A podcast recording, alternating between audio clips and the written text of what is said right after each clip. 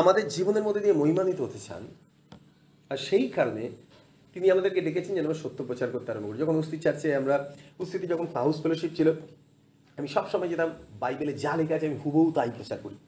সেখানে বলতে আরম্ভ করেছি, প্রথমে জানার পরে লোক অনেক কমে গেল। যদি দেখা যেত দুশো জন মানুষ আসছে, সেখান থেকে কমে দাঁড়িয়ে গেল তিরিশ জন। সবাই খুব আপসেট কত মানুষ আসতো, তারা আসছে না। আমি বললাম, চিন্তা নেই।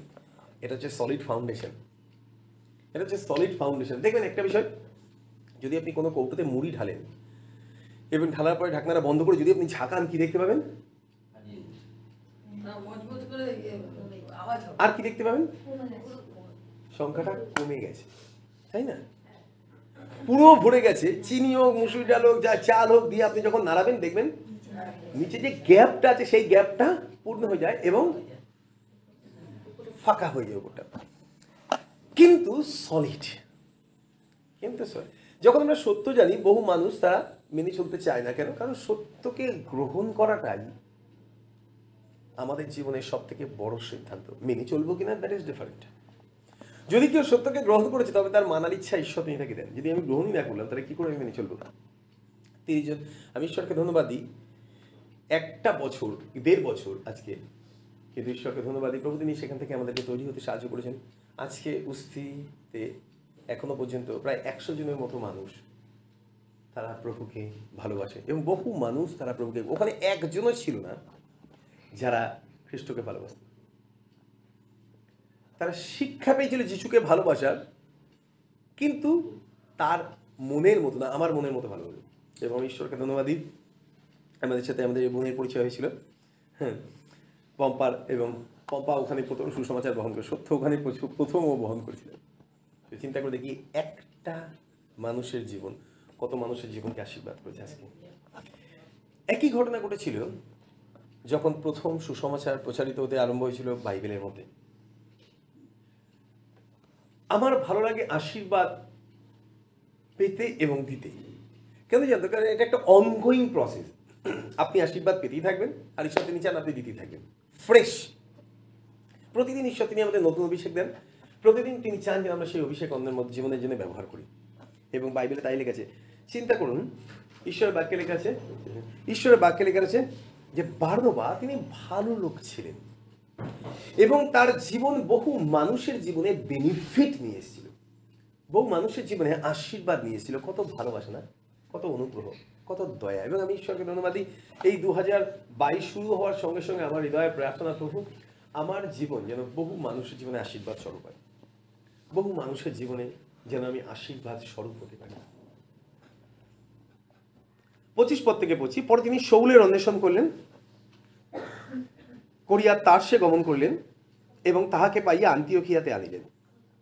এবার চিন্তা করতে পারেন আন্তিওখিয়া এমন একটা জায়গা ছিল যেখানে মানুষরা সবেমাত্র প্রভু যিশুকে জানতে আরম্ভ করেছে। শৌলকে তখন মানুষ গ্রহণ করতে চাইছিল না, কারণ সবাই জানতো যে শৌল তিনি খ্রিস্টীয় বিশ্বাসে যারা রয়েছে তাদেরকে ধরছে, তাদেরকে মেরে ফেলছে, তাদেরকে হত্যা করছে, তাদেরকে জেলে ভরছে। তখন শৌল সম্পর্কে আজকে মানুষ করোনাকে নিয়ে যতটা ভয় পাচ্ছে, তখন জিহুদিরা শৌলকে এমনভাবে ব্যবহার করেছিল, খ্রিস্ট বিশ্বাসে তারা সেরকম ভয় পেত। এবং সেই কারণে তর্তুল্য নামে একজন উকিল একটা শিরোনাম দিয়েছিল, মহামারী স্বরূপ পৌল পৌলকে দেখলেই মানুষ ভয় পাচ্ছে। এবং আমি প্রভুকে ধন্যবাদ দিই। সেটা ছিল তার আগের জীবন। পরবর্তীকালে তর্তুল্য তাকে বলেছিল কেন? কারণ পৌলকে ঈশ্বর তিনি এমনভাবে ব্যবহার করতে আরম্ভ এক্স্যাক্টলি দেখুন, কারণ এমন একজন ব্যক্তি তিনি শৌলের অন্বেষণ করে তার সে গেছিলেন এবং সেখান থেকে তিনি তাকে নিয়ে তার জীবনটাই ছিল স্বরূপ বার্নবা আবার বলি, দুজন ব্যক্তির জীবন শৌলের জীবনে ইম্প্যাক্ট নিয়ে এসেছিল। যিনি পৌলে পরিণত হয়েছিলেন। ইম্প্যাক্ট নিয়েছিল তার মধ্যে প্রথম জন হচ্ছে যে তার জন্য প্রার্থনা করেছিল, তার নাম অন- অননিয়াস অননীয় একটা সাদামাটা মানুষ, কেউ তাকে চিনত না, কেউ তাকে জানতো অনেক সময় আমরা চিন্তা করি না যে, প্রভু, আমাকে আমি গ্রহণযোগ্য না। প্রভু, কে আমাকে চিনবে এত বড় জায়গায়? চেনার দরকার নেই। যিশু চিনলেই হবে আপনাকে। বাইবেল কাছে শেষ দিনে তিনি বলবেন, আমি তোমাকে চিনি না। আমার কাউকে দরকার নেই। শেষ দিনে প্রভু তিনি আমাকে চিনলেই হবে। কত অদ্ভুত, না? অনেক সময় আমি দেখেছি বিশাল ভিড় বিশাল ভিড়। হয়তো হসপিটালে বা কোনো মিটিংয়ের জায়গায় বিরাট ভিড়। পেছন থেকে একজন আসতে চাইছে, কেউ তাকে আসতে দিচ্ছে না। কোথায় যাবেন এত ভিটে না, আমরা ভেতরে যাব। না, ভেতরে যাওয়ার জন্য অনেক লোক আছে। দেখা গেল ভেতর থেকে একজন ডাকছেন তাকে, এই, তুমি চলে এসো, তুমি চলে এসো। তখন দেখা যায় কি, সবাই সাইড দিয়ে দিচ্ছে, তিনি ঢুকে গেছেন। দেখেছেন এরকম কখন? এক্স্যাক্টলি এইরকম হবে। শেষ দিনে যেদিন প্রভুর সামনে আমরা দাঁড়াবো। বহু মানুষকে তিনি যখন বলবেন, আমি তোমাকে চিনি না বাট হি উইল আইডেন্টিফাই তিনি আপনাকে ঠিক পরিচয় দিয়ে বলবেন, চলে এসো তুমি আমার এখানে। এবং আমরা সেই জীবনের জন্য আমরা অপেক্ষা করছি, যেখানে প্রভু দিন আমাদের রেক্টিফাই হতে সাহায্য করে দু হাজার বাইশে আমাদের হৃদয়ের অনেকের অনেক প্রার্থনা আছে। দু হাজার বাইশে আমি প্রার্থনা করেছি, প্রভু, আমার জীবন যেন তোমার কাছে খোলা থাকে প্রভু। আমি প্রতিদিন প্রার্থনা করি, প্রভু, আমার হাত আর আমার জীবন যেন পরিষ্কার থাকে। শেষ দিনে যেন প্রভু আমি কখনো লজ্জিত না হইতে পারে। এমন কিছু না থাকুক এই পৃথিবী, যা আমাকে তোমার থেকে আলাদা করতে পারে। হ্যালো মনে রাখবেন এই পৃথিবীতে যা কিছু আপনাকে দেওয়া আছে সব কিছু ব্যবহার করার জন্য আর এই পৃথিবীতে রেখে যাওয়ার জন্য। ইউ ক্যানট ক্যারি এনিথিং যা কিছু আছে, একজন ভক্ত সন্তান, খুব সুন্দর একটা কথা তিনি বলেছিলেন।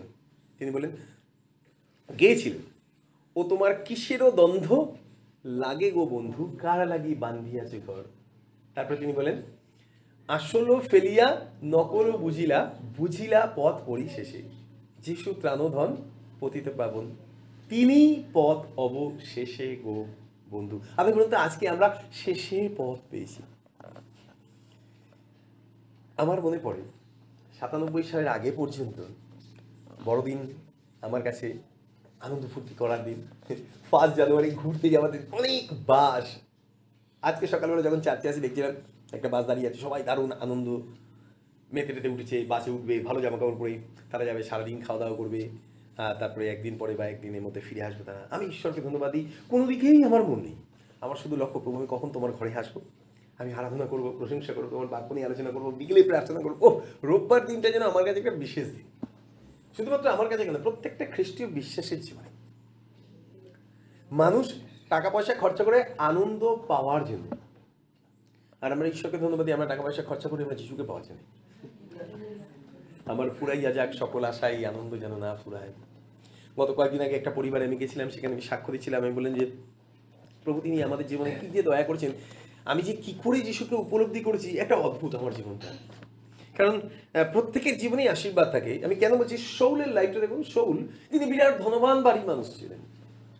শৌলের বাবা যে শহরের কথা উল্লেখ করা আছে, তিনি বলেন, আমি তার্স নগরের বাসিন্দা। বলেন আমি সামান্য নগরের প্রৌঢ়া নই। তখনকার দিনে বহু নগর ছিল যেখানে মানুষ পরিচিত ছিল না। সেই নগর সম্পর্কে আমাদের কলকাতায় এমন অনেক গলি আছে যেগুলো নামই আমরা শুনি শৌল, তিনি যখন তার নিজের বিষয় পরিচয় দিচ্ছিলেন, তিনি বলেন, আমি তার্স নগরের মানুষ। আর তার্স নগরটা মানুষ খুব ব্রাইট হয়ে যায় মানুষের চোখ শুনলে পরে। কেন বলছি? বাইবেলে লেখা রয়েছে, ঈশ্বর তিনি বেছে নেন আমাদেরকে। এবং তার মনোনয়নটা একটু অদ্ভুত। সাপোজ ধরুন আমাদের মধ্যে এখন কেউ এসে যদি বলে যে আমি মুম্বাইয়ের জুহু থেকে এসেছি। আমাদের চোখ ব্রাইট হয়ে যাবে। কেন? কারণ জুহু, বান্দ্রা এই সমস্ত জায়গাগুলো খুব শুধুমাত্র কষ্টে না, খুব পপুলার জায়গা। কেন? কারণ সেখানে সিনেমা আর্টিস্টরা থাকে। খুব বড় মাপের মানুষরা থাকে। আমার একজন বন্ধু আছেন কলকাতায়। তার শ্বশুর বাড়ি মানে তার শালা যে বিল্ডিংয়ে একতলায় থাকে, সেই বিল্ডিংয়ের পাঁচতলায় সলমন খান থাকে। এবং যখন আমি কথা বলছিলাম, তখন বলছিল যে পাস্টার আমার ওয়াইফ তার ভাইরা সলমন খান, তারা ছোটো থেকে একসাথে বড় হয়েছে। কারণ ওই একই প্যালেসে তারা থাকে। ওই বিল্ডিংয়ের তারা এক একটা বিল্ডিংয়ের দাম চার পাঁচ কোটি টাকা।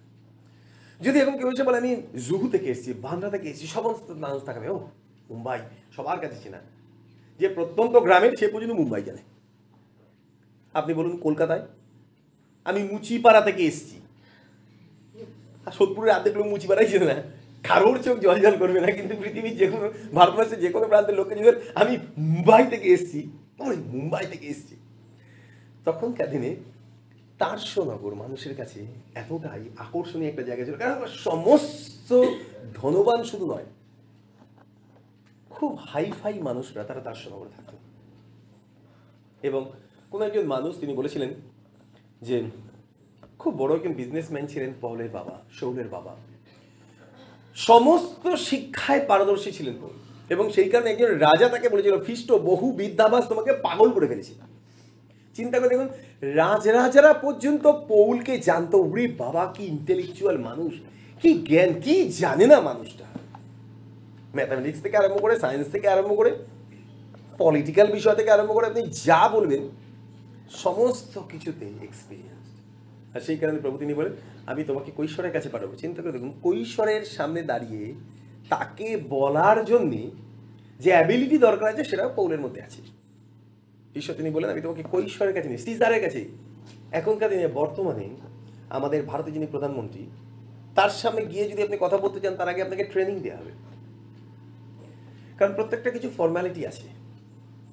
আমি দেখছিলাম একবার প্রধানমন্ত্রী তিনি কোথায় গেছিলেন, আর সেখানে সমস্ত আইপিএস অফিসাররা তার সাথে থাকেন, তার আশেপাশে থাকেন প্রয়োজনের জন্য। একজন আইপিএস অফিসার একজন একটা সানগ্লাস পরেছিলেন। আমি তাকে শোকস করা হয়েছে। প্রধানমন্ত্রীর সামনে সানগ্লাস পরে থাকাটা তাকে অপমান করা। শোকস করা হয়ে গেছে তাকে। তার চাকরি থাকবেই না সন্দেহ আছে। প্রত্যেকটা কিছু একটা প্রসিডিউর আছে। এবার ঈশ্বর তিনি পলকে তৈরি করেছেন, তার আগে একটা বিরাট জায়গা থেকে তিনি তাকে তুলেছেন। এবং পৌলকে উপলব্ধি করতে যে তিনি কিছু জানেন না। যখন তিনি যীশু খ্রিস্টকে জানলেন, তখন তিনি বুঝতে পারলেন যে, প্রভু, আমি যা কিছু জেনেছি, সেটা আমার কাছে মনোবধ সেটা আমার কাছে মনোবধ যেটা মানুষ যত দামি বাড়িই আপনি করুন না কেন, সেইটা কারোর কাছেই গ্রহণযোগ্য না। নিজের জিনিসও গ্রহণযোগ্য না। সাধু পৌল তিনি বলেন মনোবধ গণ্য করেছি যেন খ্রিস্টকে লাভ করি। একটা মানুষ সব কিছু আছে, সব কিছু আছে। তিনি নিজের দিকে তাকিয়ে দেখছেন, প্রভু আমি শূন্য। নাও পল তৈরি। ঈশ্বর তিনি পৌলকে নিয়ে আসছেন। ব্যবহার করার জন্য। এবার তিনি তাকে পূর্ণ করবেন। অননীয়র মধ্যে থেকে শৌল তিনি দৃষ্টি পেলেন। এবং অননীয় খুব সাধারণ একজন মানুষ ছিলেন। কিন্তু প্রভুর রব উনি জানতেন। পড়েছি না আমরা। ঈশ্বর, তিনি অননীয়কে বলেন অননীয় তুমি ওটো সেখানে গিয়ে তার সঙ্গে করে শৌলের অন্বেষণ করবে বলো প্রভু, বাবা, ও তো যাকে পাচ্ছে তাকে হচ্ছে, নিয়ে যাচ্ছে এখানেও এসছে। প্রভু তিনি বলেন আমি তোমাকে বলছি, কারণ আমি তাকে মনোনীত করেছি। হি ইজ চুজেন ওয়ান তুমি যাও। তুমি তার জন্য প্রার্থনা করবে। অবশ্য আমি তাকে দেখিয়েছিও যে অননীয় নামে একজন ব্যক্তিকে তার জন্য প্রার্থনা করছে। তুমি যদি প্রার্থনা করো তবে ও দেখতে পাবে। অননীয় চলে গেলেন। বলে, ভ্রাত শৌল প্রভু তোমাকে আসার পথে যে দিন দেখা দিয়েছিলেন তিনি সেই যিশু যিনি আমাকে পাঠিয়েছিলেন যা তুমি পবিত্রতায় পূর্ণ আর দেখতে পাও। অননীয় প্রার্থনা করলেন, অননীয়কে কেউ চেনে না। আজকে আপনার, আমার পরিবারের বাদ দিয়ে আপনি আশেপাশে মানুষের কাছে যান, কেউ আপনাকে আমাকে চেনে না। কিন্তু ঈশ্বর তিনি চান এমনই মানুষকে ব্যবহার করতে যাকে কেউ চেনে না। আবার বলছি, মনে রাখবেন, আমরা তখনই মহান হয়ে উঠি যখন প্রভু তিনি আমাদেরকে ব্যবহার করতে আরম্ভ করেন। প্রভু তিনি মহান মানুষকে খোঁজেন না। তিনি সাধারণ মানুষকে খোঁজেন। এবং ঈশ্বরের আশীর্বাদ, প্রভু যীশু খ্রিস্টের আশীর্বাদ সাধারণ মানুষকে মহান করে তোলে।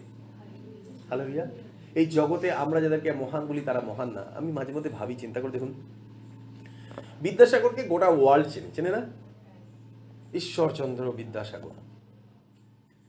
তারপরে স্বামী বিবেকানন্দকে ওয়ার্ল্ড চেনে।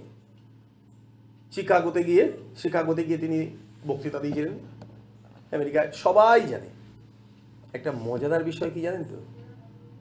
যদি তারা প্রভুকে না জেনেছে, স্বর্গ তাদেরকে চেনে না। একদিন বহু মহান মানুষ তারা লাইনে দাঁড়িয়ে থাকবে। বিরাট বিরাট মানুষ আমাদের জায়গা সেই পেছনে। প্রভু তিনি একদিন স্বর্গের দরজার সামনে এসে বেরিয়েছিল এই ওদের কাছে দাঁড়িয়ে চলে এসো চলে এসো। Will be identified by him. প্রভু তিনি আমাদেরকে চেনেন। কারণ এই পৃথিবীতে আমরা অপরিচিত হলেও আমরা স্বর্গের কাছে খুব সুপরিচিত। এবং ঈশ্বরের বাক্যে লেখা রয়েছে ঈশ্বর বাক্যে লেখা আছে অননীয় মধ্যে থেকে শৌল যখন তিনি দৃষ্টি পেলেন, তারপরে শৌলকে আর কেউ গ্রহণ করছে না। কোনো খ্রিস্টীয় ভাই বোন তাকে গ্রহণ করছে না। বলে, বাবা ও মনে এরকম লুকিয়ে টুকিয়ে এরকম করছে। তারপর যেই আমরা প্রার্থনা টার্থনা করব তারপর ধপ করে ধরবে ধরে নিয়ে যাবে। ফাইনালি ঈশ্বর তিনি বার্নবাকে পাঠালেন। শৌল পুরো পরিবর্তিত হয়ে যখনই কোনো জায়গায় যাচ্ছে, সব পালিয়ে যাচ্ছে তাকে নিয়ে। শৌল যতবারই বলছে, বিশ্বাস করে, বলে, ওর কথা বিশ্বাস করো না।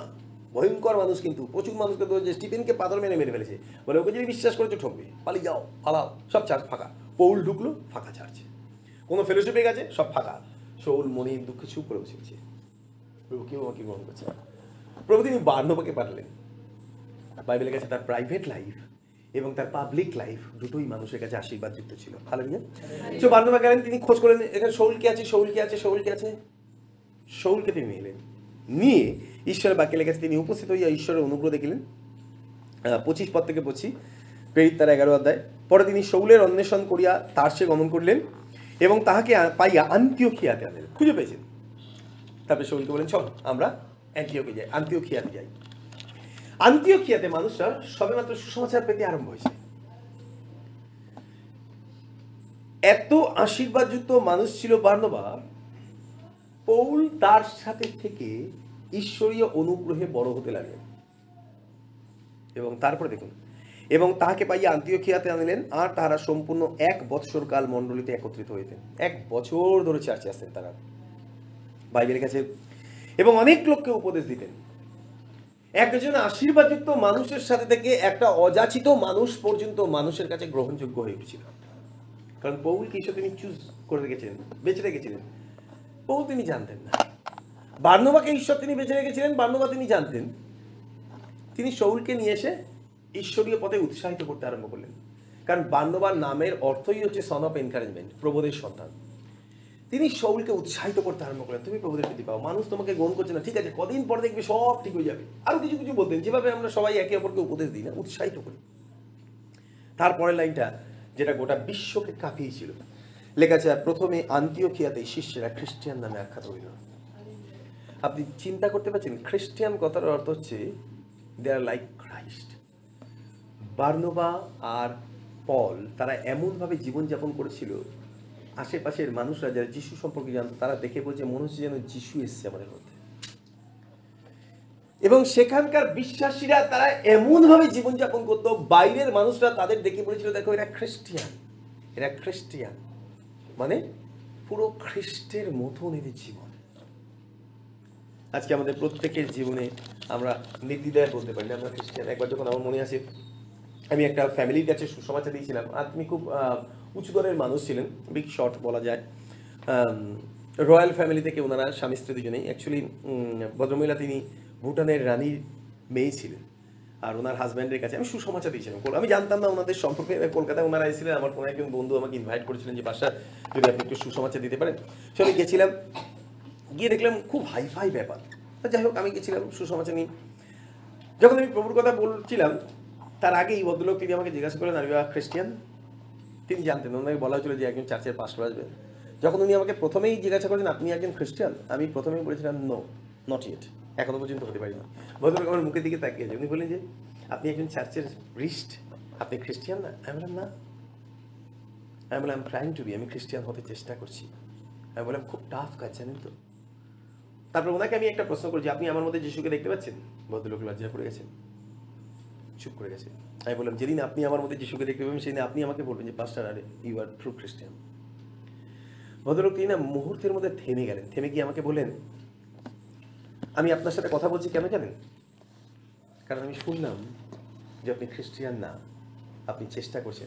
কিন্তু আমি গোটা পৃথিবীতে বহু দেশে গেছি এবং সেখানে খ্রিস্টিয়ানদের জীবনযাপন দেখেছি।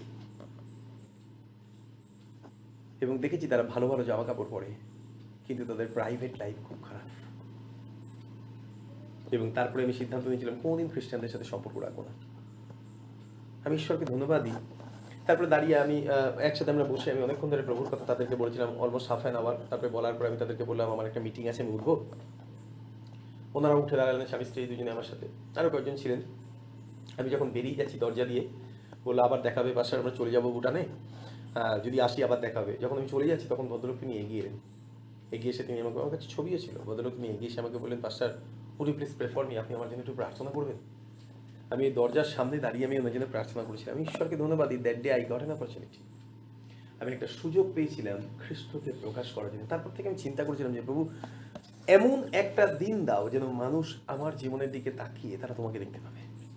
সেদিন আর আমাকে পরিচয় দিতে হবে না, আমি কে? আপনি চিন্তা করুন এখানে মানুষগুলো, তারা পৌল আর বার্নবার দিকে তাকিয়ে এবং যে মণ্ডলী তারা একত্রিত এটা আমার বাসনা, জানেন যে আমাকে প্রভু তিনি যে প্রার্থনা ভবন চার্চ দিয়েছেন, সেই চার্চে প্রত্যেকটা মানুষ যেন তারা প্রকৃত খ্রিস্টান হয়।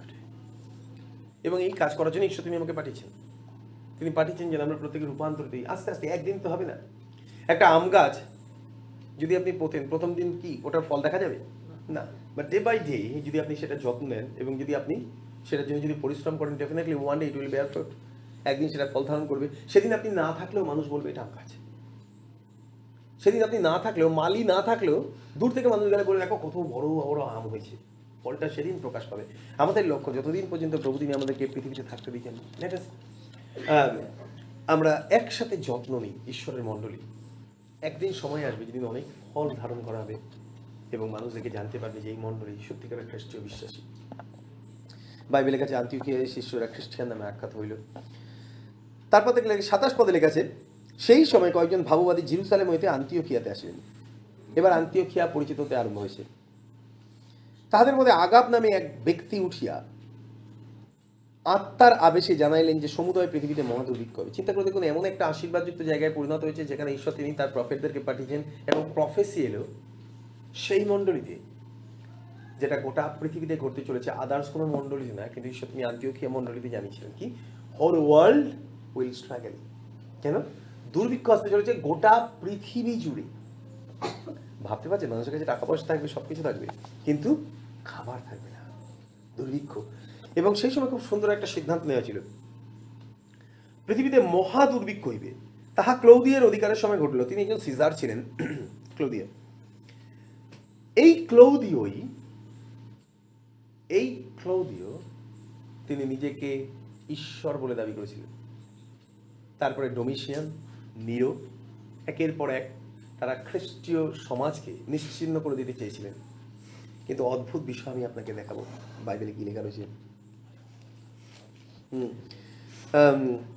তাহা ক্লৌদীয় অধিকারের সময় ঘটিল। উনত্রিশ পদ থেকে লেখা আছে তাহাদের শিষ্যরা প্রতিজন স্ব স্ব সঙ্গতি অনুসারে জিহুদিয়া নিবাসী ভাতৃগণের পরিচর্যার জন্য তাহাদের কাছে সাহায্য পাঠাইতে স্থির করিলেন। খুব সুন্দর একটা চিত্র। লুক মি আমার দিকে তাকান। খুব সুন্দর একটা চিত্র। জানেন ঈশ্বর তিনি কি অদ্ভুত ব্যাপার করেছিলেন? ইসরায়েলের মানুষরা তাদেরকে আশীর্বাদ করার জন্য আন্তিওখিয়াতে পরজাতীয় থেকে আশীর্বাদযুক্ত মানুষরা তারা সাহায্য পাঠিয়েছিল। কি অদ্ভুত না? ইসরায়েল আশীর্বাদ করবে গোটা পৃথিবীকে। বাইবেলে তাই লেখা রয়েছে। But they fail to do বাইবেলের কাছে প্রভু তিনি অব্রাহামকে বলেছিলেন, তোমাতে সমস্ত পৃথিবী আশীর্বাদ যুক্ত না ইসরায়েলীয়রা জিহুদিরা তারা পারেনি সেই আশীর্বাদ বহন করতে গোটা পৃথিবীকে আশীর্বাদ যুক্ত করার জন্য। কিন্তু কারা পেরেছিল জানেন? যাদের প্রাইভেট লাইফ এবং পাবলিক লাইফ খ্রিস্টেতে ছিল। এক বছর ধরে মাত্র প্রভুকে জেনেছি। এখানে লেখা আছে এবং তাহাকে পাইয়া আন্তিওখিয়াতে আনলেন, আর তারা সম্পূর্ণ এক বছরকাল মণ্ডলীতে একত্রিত হতেন within an year, within a year, এক বছরের মধ্যে তারা খ্রিস্টীয় জীবনযাপনে মণ্ডলীকে এতটাই গেঁথে তুলেছিল। এবার ঈশ্বর তিনি সমস্যা যখন পৃথিবীতে আসতে চলেছে, তিনি অপশন দিয়েছিলেন তাদেরকে। আশীর্বাদ করব কি না করব বেছে নেওয়ার। আগাবকে পাঠানো এই মণ্ডলীতে আপনি চিন্তা করুন তো, অনেক মণ্ডলীতে ছিল সেই সময়, হয়নি? বহু জায়গায় মণ্ডলী ছিল। সমরিয়া থেকে আরম্ভ করে এখানে, ওখানে বহু জায়গায় বিশ্বাসী বেড়ে চলেছে। প্রভু তিনি দেখেছেন একটা মণ্ডলী যারা সত্যিকারের যিশুকে প্রচার করতে চায় জীবন দিয়ে এবং যারা সত্যিকারের প্রভুকে নিয়ে জীবনযাপন করতে চায়। সে প্রভু তিনি সেই মণ্ডলীতে আগাবকে পাঠালেন। না, আগাব তিনি উঠে দাঁড়িয়ে ভবিষ্যৎবাণী করলেন।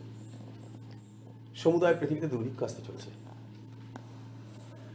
এরা কিন্তু জিরুসালেমের মানুষদেরকে দেখেও নি চোখে। ওখানে যারা বিশ্বাসী আছে, পিতর জোহন বা আর যারা বিশ্বাসী আছে, থোমা, মথি, আলফের পুত্র জাকব, উদ্যোগী সিমন কাউকে দেখেনি দুজনকে দেখেছে, যারা প্রকৃত বারোজন শিষ্যের মধ্যে একজনও ছিল না, পৌল আর বান্ধবা কিন্তু এরা তৈরি করে তুলেছে, ঈশ্বরীয় বাক্যে মণ্ডলীকে গেঁথে তুলেছে। নাও, এবার তারা শুনেছে গোটা পৃথিবীটা দুর্ভিক্ষ আসবে। আপনি জানেন কি কি চিন্তা করল তারা? সমস্ত মণ্ডলী তারা চিন্তা করল। আমাদের প্রত্যেকে নিজেদের সঙ্গতি আছে। কেউ কিন্তু ধনবান ছিল না। বাট দে ওয়ার ডেডিকেটেড তারা বিশ্বাসী ছিল। চিন্তা করল আমাদের তো প্রত্যেকের সঙ্গতি আছে। আমরা যদি প্রত্যেকে একমোট করে যদি নিই, যদি আমরা এখানে পাঁচশো মানুষ আছে, তাহলে পাঁচশোটা মুঠ হবে। যতটুকু আসে, ততটুকু আমরা জিরুসালেমে যে মণ্ডলী আছে, তাদের কাছে পাঠিয়ে দেবো যেন তারা আশীর্বাদ। এবার চিন্তা করে দেখুন আমরা প্রথমেই চিন্তা করি দেওয়ার বিষয় না। আমরা প্রথমেই চিন্তা করি যে দেওয়ার বিষয়। দেওয়ার বিষয় আমাদের সেকেন্ডারি সবার আগে বিষয়টা হচ্ছে প্রভুকে পাওয়া। যদি আমি জীবনে প্রভুকে পেয়েছি, তাহলে কেউ আটকে রাখতে পারবে না আমাকে দেওয়া থেকে। যদি মুখ বলুন তো, একজন মানুষ যে যিশুকে জেনেছে মি গিভ এন এক্সাম্পল আপনাদেরকে দিয়ে আমি এক্সাম্পল দিই একটু উদাহরণ আপনারা প্রভুকে পাওয়ার পর কোনো অশান্তি, ঝগড়া জাতি ঝামেলা আপনার মুখকে বন্ধ করে রাখতে পেরেছে যিশুকে প্রচার করা থেকে বাড়িতে? পেরেছে? এত করে বলেছে বলবে না এই সমস্ত কথা অশান্তি ঝগড়া ঝাঁটি ঝামেলা। তো বন্ধ করে রেখে মুখটা? কোনোভাবে ফাঁকা বেরিয়ে ঠিক যিশু নামটা বেরিয়ে গেছে। এক্স্যাক্টলি বিশ্বাসের দিকে তাই ঘটেছিল। যখন তারা প্রভুকে ভালোবাসতে শুরু করেছে সমস্ত উত্তম যা কিছু উত্তম আছে এবার আমরা শেয়ার করব। চিন্তা করে দেখুন ইসরায়েল মণ্ডলীকে আশীর্বাদ করছে বড় জাতি মণ্ডলী। তারা প্রভুকে পেয়েছে। ঈশ্বরের দৃষ্টিতে কত মহান তারা হয়ে উঠেছে। কি সুন্দর না? তাদের শিষ্যেরা প্রতিজন স্ব স্ব সঙ্গতি অনুসারে জিহুদিয়া নিবাসী ভাতৃগণের পরিচর্যার জন্য তাদের কাছে সাহায্য পাঠাতে স্থির করিলেন এবং তিরিশ পদের কাছে শুধুমাত্র তারা ডিসাইড করেছিলেন তাই না? মানে ফুলফিল ইট আমরা অনেক সময় অনেক সিদ্ধান্ত নিয়ে কিন্তু করতে পারি না। কিন্তু দেখুন তারা সেই মতো কার্যও করিলেন, বার্নবার ও শৌলের হস্ত দ্বারা প্রাচীনবর্গের নিকটে অর্থ পাঠিয়ে দিলেন। দে কালেক্টেড দ্য মানি এবং সেই টাকা বার্নবা আর শৌলের হাতে দিয়ে পাঠিয়ে দিবে তোমরা এমন মানুষ যারা আমাদেরকে গড়ে তুলেছে, তোমরা ওখানে গেলে ওই মানুষগুলো আশীর্বাদ পাবে। সো শুধু না তাদেরকে বলে দিও। আন্তিওখিয়ার মণ্ডলীর মানুষরা তোমাদেরকে খুব ভালোবাসে। একটা ছোট উপহার তোমাদের জন্য, কারণ সামনে দুর্ভিক্ষ আছে আমরা জেনেছি। যখন জেনেছি, আমরা তোমাদেরকে আশীর্বাদ করেছি all the collected their funds তারপরে তারা পৌলে আর বান্নবার হাত দিয়ে পাঠিয়ে দিল। ওই মণ্ডলীকে আশীর্বাদ করে আমি একটা বিষয় উপলব্ধি করেছিলাম।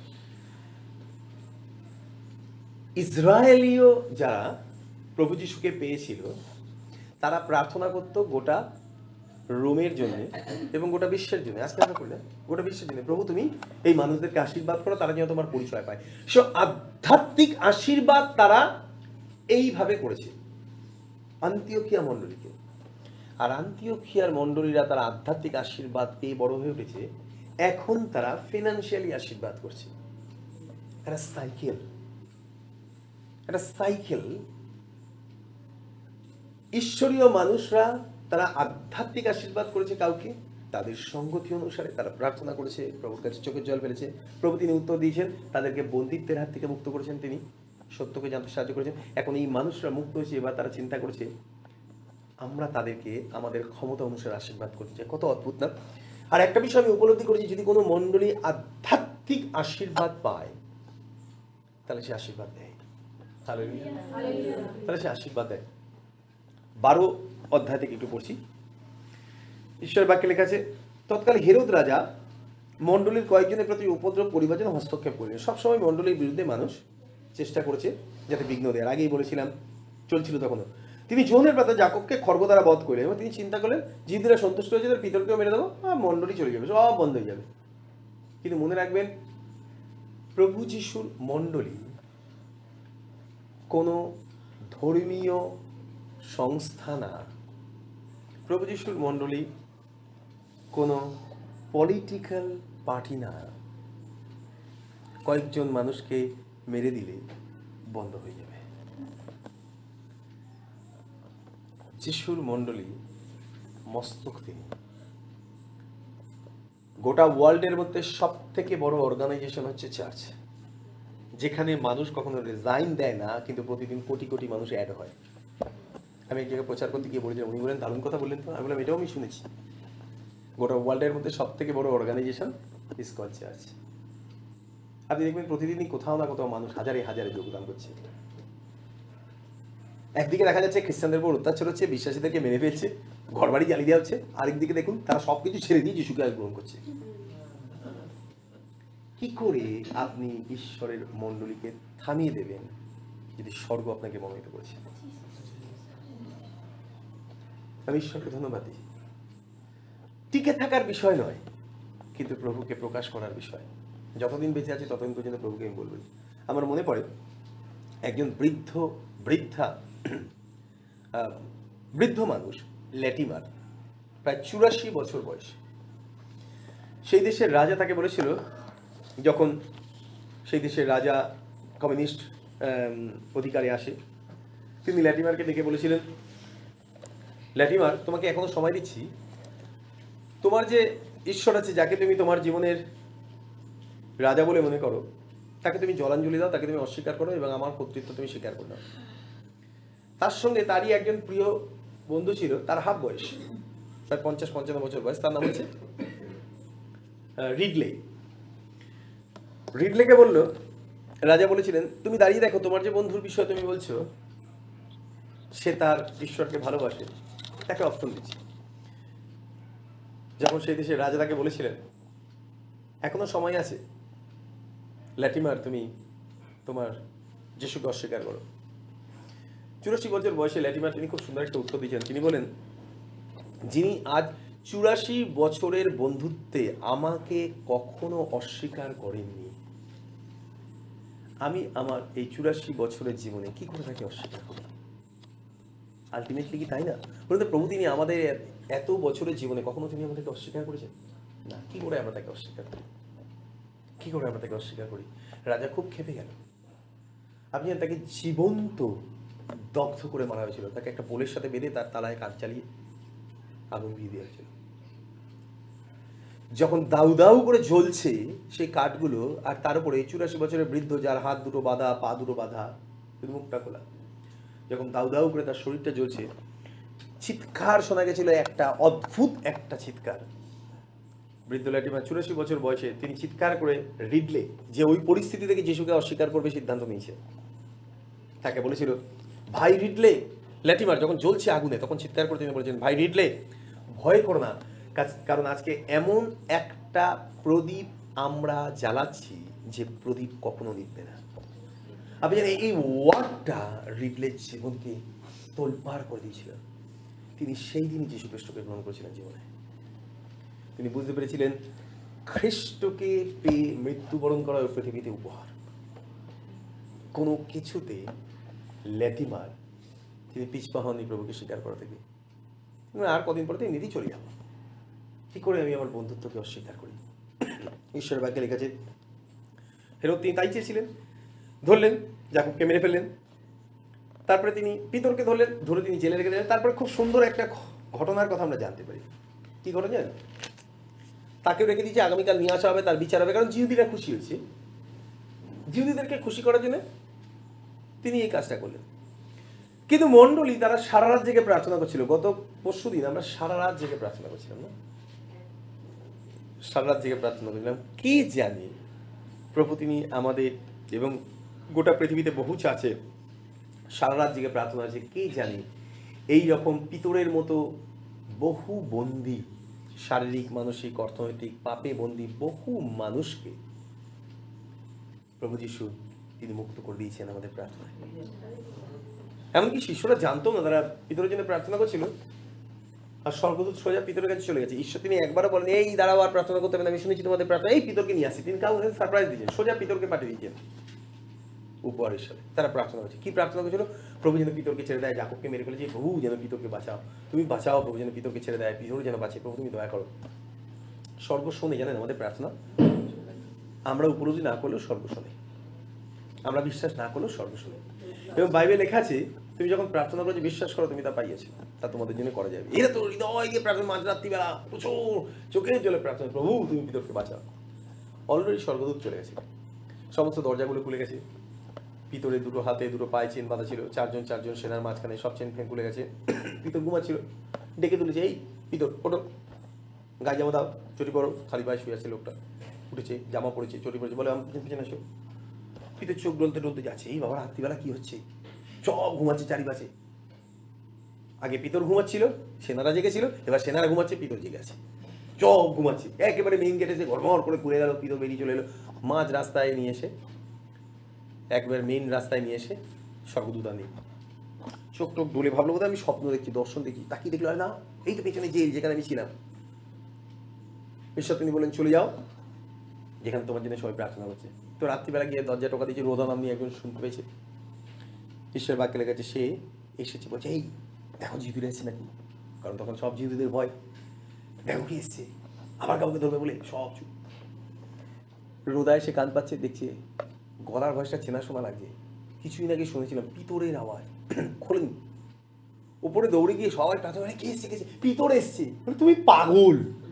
লেখা আছে বাইবেলে গেছে ভিতরে দৌড়িয়া গিয়া সংবাদ দিল আনন্দবশত পিতর দ্বারের সম্মুখে দাঁড়াইয়া আছেন। তাহারা তাহাকে কইল তুমি পাগল। আপনি চিন্তা করে দেখুন বিশ্বাসীরা প্রার্থনা করছে তারা বুঝতেই পারেনি তাদের প্রার্থনার উত্তর ঈশ্বর তিনি দিয়ে দেবেন এইভাবে। আপনি জানেন প্রভু তিনি আমাদেরকে এতটাই ভালোবাসেন, আমরা অনেক সময় প্রার্থনা করি, উপলব্ধি না করেই প্রার্থনা করি বিষয়টা কি করতে পারি। কিন্তু প্রভুর কাছে আমাদের সমস্ত প্রার্থনা অনেক মূল্যবান। কি অদ্ভুত না? প্রভু তিনি পিতরকে নিয়ে এসছেন। তারপরের ঘটনা? এবার দরজা খুলছে না। তিনি বলে, না না, তাই বটে। বলে, উনি ওনার আত্মা। মনে হয় মেরেই ফেলেছে পিতরকে পিতরের আত্মাটা এসছে। আর পিতর দরজা ধাম ধাম ধাম ধাম করে ধাক্কা মারতে মারতে লাস্টে খুলেছে। তারা চোখের সামনে পিতরকে দেখছে পিতর, কারণ তারা খবর পেয়েছে, পিতর বন্দি আছে, যাকবকে মেরে ফেলেছে। তারা স্পেল বাউন্ড হয়ে গেছে। বাইবেলের কাছে চাইতে থাকো, ভাবেই পাবে দু হাজার কুড়িতে দু হাজার একুশে দু হাজার বাইশেও কিন্তু আমরা চাওয়া বন্ধ করিনি। আমরা চারশো জনের চা- জায়গা প্রার্থনা করছি। আমরা কনফারেন্সের জন্য জায়গার জন্য প্রার্থনা করছি। আমাদের বিশ্বাসী ভাই বোনদের আসার জন্য প্রার্থনা করছি। আমরা জানিও না আমরা প্রার্থনা করছি কিন্তু অলরেডি ঈশ্বর তিনি উত্তর দিচ্ছেন।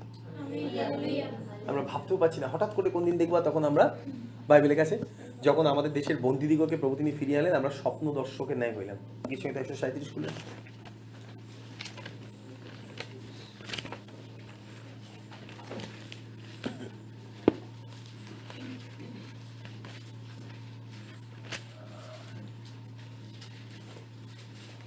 না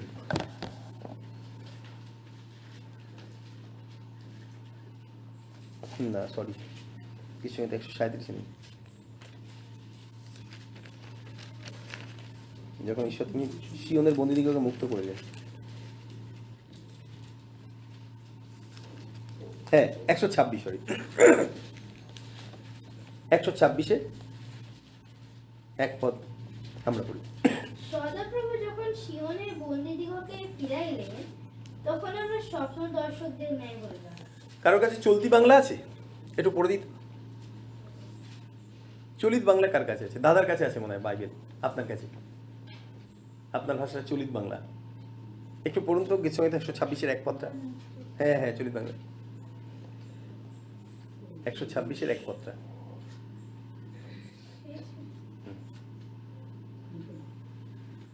সদাপ্রভুর ধন্যবাদ করো কারণ তিনি মঙ্গলময়। একশো ছাব্বিশের এক পদ ছাব্বিশের ছত্রিশ। একশো ছাব্বিশ।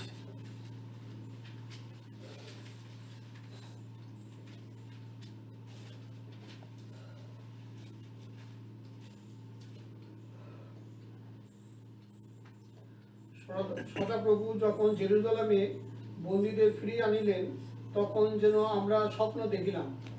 কি লেখা আছে? যখন বন্দিদেরকে ফিরিয়েছে তখন মনে আমরা স্বপ্ন দেখছি। এই আমরা এতদিন অপেক্ষা করছিলাম, আর এরা ফিরেছে। মানে দে কুন বিলিভ দেয়ার আইজ ওন আইজ তারা তাদের নিজেদের চোখে বিশ্বাস করতে পারেনি। প্রভু, আমরা অপেক্ষায় ছিলাম, প্রার্থনা করেছিলাম, প্রভু, এরা ফিরবে, আমরা বিশ্বাসই করতে পারিনি। স্বপ্ন। আমি আপনাকে বলছি দু হাজার বাইশে এরকম অনেক স্বপ্ন প্রভু তিনি পূর্ণ করবেন আমাদের জীবনে। Alleluia definitely God will answer definitely God will answer এবং আমরাও তাই। আমরা স্পেল বাউন্ড হয়ে যাব। তবু আমরা ভাবতে পারিনি যে তুমি আমাদের উত্তর দেবে এইভাবে। কারণ ঈশ্বর বাক্যে লেগেছে চাইতে থাকো, ভাবেই ভাবে। তারা প্রার্থনা করছিল, তারা ভাবতেই পারেনি পিতর চলে আসবে। কিন্তু প্রার্থনা করছিল। অনেক সময়, একটা মিস্ট্রি বলি আপনাকে, আপনাদের। অনেক সময় আমরা হৃদয় দিয়ে প্রার্থনা করি, কিন্তু আমরা প্রস্তুত থাকি না উত্তরটা পাওয়ার জন্য। প্রার্থনার জন্য খুব প্রিপারেশন কিন্তু উত্তরটা চলে আসবে, এটার জন্যই আমাদের প্রিপারেশন সেটার জন্য ঈশ্বরের প্রিপারেশন আছে। তিনি সোজা পাঠিয়ে দেন উত্তরটা।